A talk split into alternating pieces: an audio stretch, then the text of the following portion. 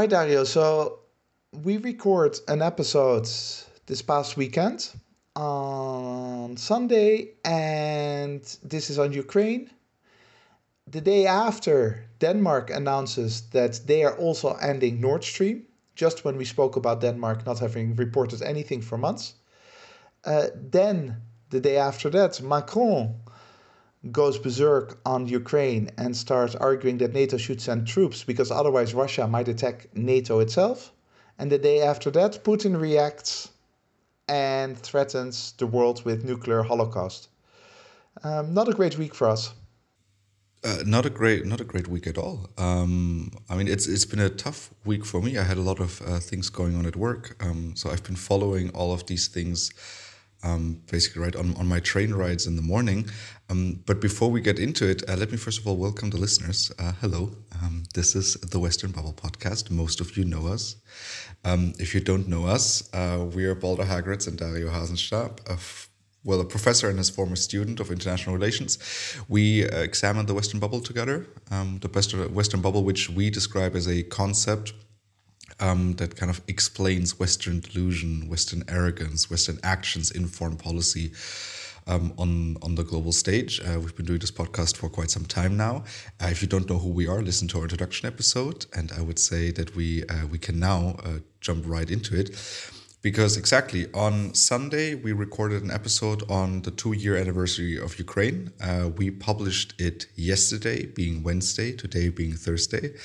And um, all these developments happened since. Let's start with the first one with Denmark, right? Because on uh, on Sunday we spoke about Sweden basically stopping its uh, investigations into the Nord Stream bombings, and as you as you as you just mentioned, I in the episode said, well, we haven't heard from Denmark in a while, and then exactly 24 hours later, Denmark says, you know what. Um, we don't find anything. Fortunately, it wasn't contradictory to what we said in the sense that it, sort of the tone of our conversation Sunday was already like, hey, Denmark is not really going to present anything spectacular. Um, but the timing was pretty uncomfortable. you know that it, if, if couldn't they have just announced that 48 hours earlier? Come on, people. I mean, didn't they know that we were going to have our podcast? That's, that's... absolutely. Um, that then the Danish foreign ministry should check with us next time. Um, but then the the announcement or the statement that caught the news um, I would say by bigger surprise because the Denmark thing was kind of expected. I mean, I would say most people forgot that Denmark was investigating anything, anyways. Was um, Emmanuel Macron, the French president, um, making a statement on Ukraine that I, I don't know. I mean, I call it a typical Macron, right? So he basically refused to rule out the possibility of putting Western, or in that sense, NATO troops on the ground in Ukraine to support the Ukrainians in the war against Russia. Yeah, so, and, and this was at, in Paris, where a whole bunch of European leaders had come together, including your great leader Scholz. um, my um, leader at the moment, and future NATO Secretary General Mark Rutte, um, also, I will never get um, used to the idea of Foreign Secretary David Cameron from the from the UK because he he should have been he should have disappeared long ago after a failed prime minister um, ship. So this was a a summit very hastily convened by uh, by Macron in Paris with those European leaders to talk about uh, to talk about Ukraine, and he first utters the idea of NATO actually sending ground troops to Ukraine, which is, of course, insanity. I mean, we, we already talked about the insanity of creating a no fly zone over Ukraine by NATO. That already would be ridiculous. But sending ground troops is, is, is an awful idea for so many reasons. Uh, absolutely. Well, for me, so when I read this, particularly the headline, my first instinct was a typical Macron, right? We've heard this in the past uh, for example, when he called NATO brain dead, right? So this is one of these statements that he puts out to kind of get a lot of media attention, get a lot of focus on a topic, and wake up in in a sense. And then usually the all compromise that's then struck afterwards is tilted slightly more into his favor. Um, and I've maybe it was the same here that that was his tactic at least. I mean i don't know what his intention was with the statement. To be honest i'm a little bit confused about it as well. I, I haven't worked on it this week. I haven't really been in touch with people. Um, but he must have known exactly what has happened uh, yesterday and today. He must have known that his nato allies would shoot down the idea because nato might be overly aggressive and might be slightly delusional about its position towards Russia, but they're not insane. They understand that they cannot put boots on the ground because that would actually endanger um, the security not just of Europe, but the security of the whole world, because that could actually lead to nuclear war with Russia. And of course, NATO doesn't want to risk that. And Macron must have known that. So the reason for Macron to put that out there is that he wants to position himself as some kind of leader, but I just don't know what that some kind is. Well, me, me neither. Um, again, to me, it made it made no sense within a strategic perspective of the West on the war in Ukraine. But even a political perspective from his position within Europe, because if you say that and a day later all your allies are saying no, thank you, then that's, that costs you political capital. That makes you less of a leader. That makes you less attractive as a as the as the face for European unity, or if you like, um, for for European NATO members. Well, to me, this is part of this um, German French tango that uh, has been going on for, I would say, the last at least 12, 15 years. So it started under Chancellor Merkel um, and various French presidents went through this. And I think Macron and Merkel were really good at this. Um, it was usually kind of Macron taking a step forward, uh, right? So we saw this with the with the um, like COVID bonds, uh, like the European monetary response to the COVID crisis. Uh, so he kind of put out a statement: "Oh, we want to we want to commit X sum to saving Europe." And then everyone immediately re- responds with no that's unlikely that's unlikely. And but because that step has been taken basically forward now the germans kind of need to take a little step back right? And then that tango happens and you find some form of compromise that's closer to macron. And to be honest here we saw the same right? I mean so macron took a step forward scholz took a step back saying no um, we're not going to send ground troops to ukraine. And now kind of they they issued a statement saying well there is more support and we will actually send a bit more money yeah, yeah. So then the, the the idea is that Macron puts the bar so high, impossibly high, that everyone knows he's not gonna reach. Um, but at least it it it it pushes forward the the agenda a bit. Maybe, but I, I would argue that Macron actually suffered reputationally because of that. And and that's the thing that I can't fathom. Because it's one thing to say, hey, we should spend 100 million on Ukraine, and the Germans say, no, only 10 million, and then you get to, you know, 20 million or something like that. Okay, fine. Um, then you would think of Macron as slightly overly ambitious. But here he just looked foolish, and that's that seems like a price that he shouldn't be paying. Uh, even if this is the tactic, if it's this one-two with Germany, especially because he didn't even. It's not just that he said we have to send troops to Ukraine, but he said if if things go wrong in Ukraine, then NATO is going to be listed on Putin's target. Uh, is, is, is sorry, uh, NATO is going to be next on Putin's target target list. Essentially, he suggested that Russia would actually start attacking NATO members. And I'm sorry, but every any first year student of international relations knows that that's just not going to happen. Mm.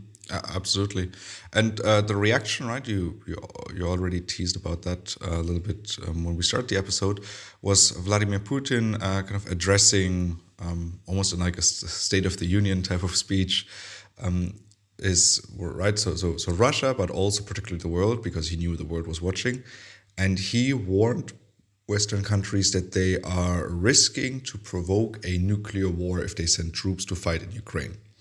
Yeah, this, this is, by the way, not the first time that he's done something like that, right? Right after the invasion of Ukraine, he also had a few statements that would go, uh, that went in that direction. Like, hey, NATO, be careful, don't become too involved, because if you become too involved, we'll see you as basically the enemy. We will uh, start targeting you as well. But this was a much more explicit pronouncement, and to be honest, one that kind of makes sense as a reaction to what Macron said, right? Imagine um, imagine it being anything else, anything in the the other direction. Imagine that uh, Putin said we are actually going to use Russian soldiers to uh, fight a NATO member. Then NATO would straight away say, the moment you do that, you're at war with us.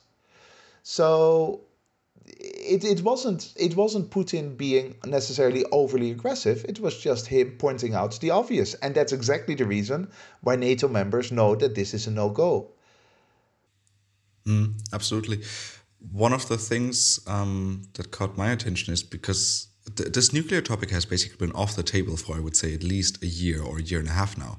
Because I mean, there were there were talks um, that a year and a half ago we came pretty close to one of those nuclear misunderstandings, right? And then pretty high-ranking military officials sat down from on the Russian and the United States side and basically said, "Okay, let's take let's take the nuclear talk off the table," because from one day to another, suddenly um, all the all the nuclear nuclear words were, were, were basically being taken out of everyone's public communication, and this is the first time um, that Putin has kind of spoken about this again, obviously in response to almost uh, right. I mean, Macron basically yeah, he, bringing up the nuclear threat himself, right? Because putting NATO troops on the ground, to me, is is basically the same as as threatening um, um, Russia with a nuclear weapon. But I, I wonder if this is kind of the result. I mean, you might be right, right? I, I have sympathy for your analysis um, that that this was some kind of tactic between because we do know that Paris and Berlin like to play these games,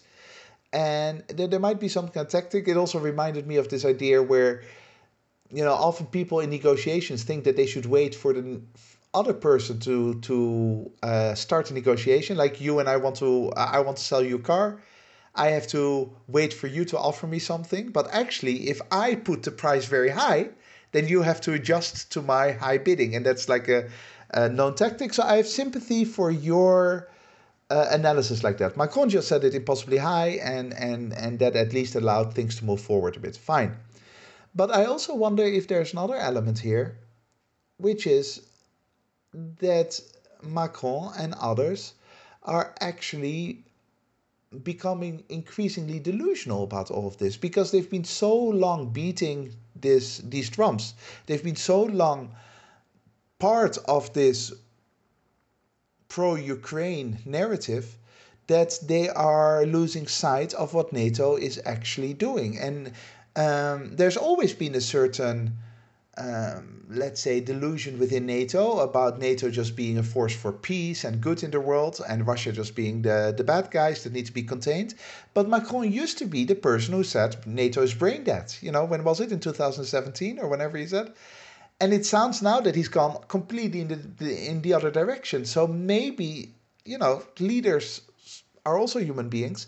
Maybe that he's just gone into a uh, into a very dark tunnel.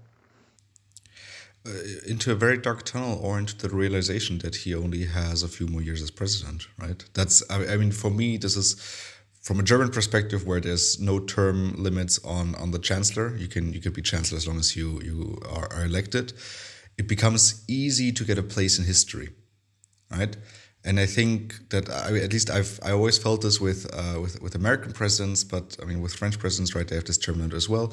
That it might be similar, right? Macron started his presidency um, about six years ago, right? So the first one um, with such high expectations, and he always came short of them. That I think on a foreign policy level, which he has a lot more power and influence over, he I don't know. He might want to he might wants to position himself um, basically in the history books as the savior of Ukraine ultimately, because for him, right, if Joe Biden can step up, uh, Scholz won't step up, so it has to be obviously France. Yeah, no, that, that's that's valid. Um, it's it's also that would fit into this picture of the last couple of months where European leaders, as well as the United States, have started to panic a little bit about Ukraine. Uh, the general public doesn't care enough anymore in, in, in, in NATO countries about Ukraine to panic, but the leadership has been panicking because it's looking relatively bleak. At least it's clear that Russia is going to get gains out of this war. Whatever, you know, it seems very unlikely that Russia will be pushed back to anything pre invasion levels, let alone Crimea or anything like that. So, any negotiations in the future, as we discussed uh, in the previous episode, um, will give something to Putin. And leaders are panicked about that. Maybe Macron uh, doesn't want to go down as the leader who allowed this to happen, right? Who doesn't want to be known in the history books as the European leader that uh, let Ukraine down? That's that's that's very possible. So to kind of right bring this episode uh, to an end, but also to give some form of an outlook. I mean, so Macron said, "Let's let's place some NATO troops in in in Ukraine." The rest of NATO and Europe said, "No, you're crazy." Uh, Putin threatened uh, Macron with a nuclear escalation. Um, I would. I'm pretty sure that now everyone is going to go back to um, not caring, right? So I think the European leaders are going to drop it. Everyone has made their statement. I think Putin played it strong, right? But he has no interest in escalating this any further. He, he his interest is in continuing succeeding on the battlefield as he is as of now.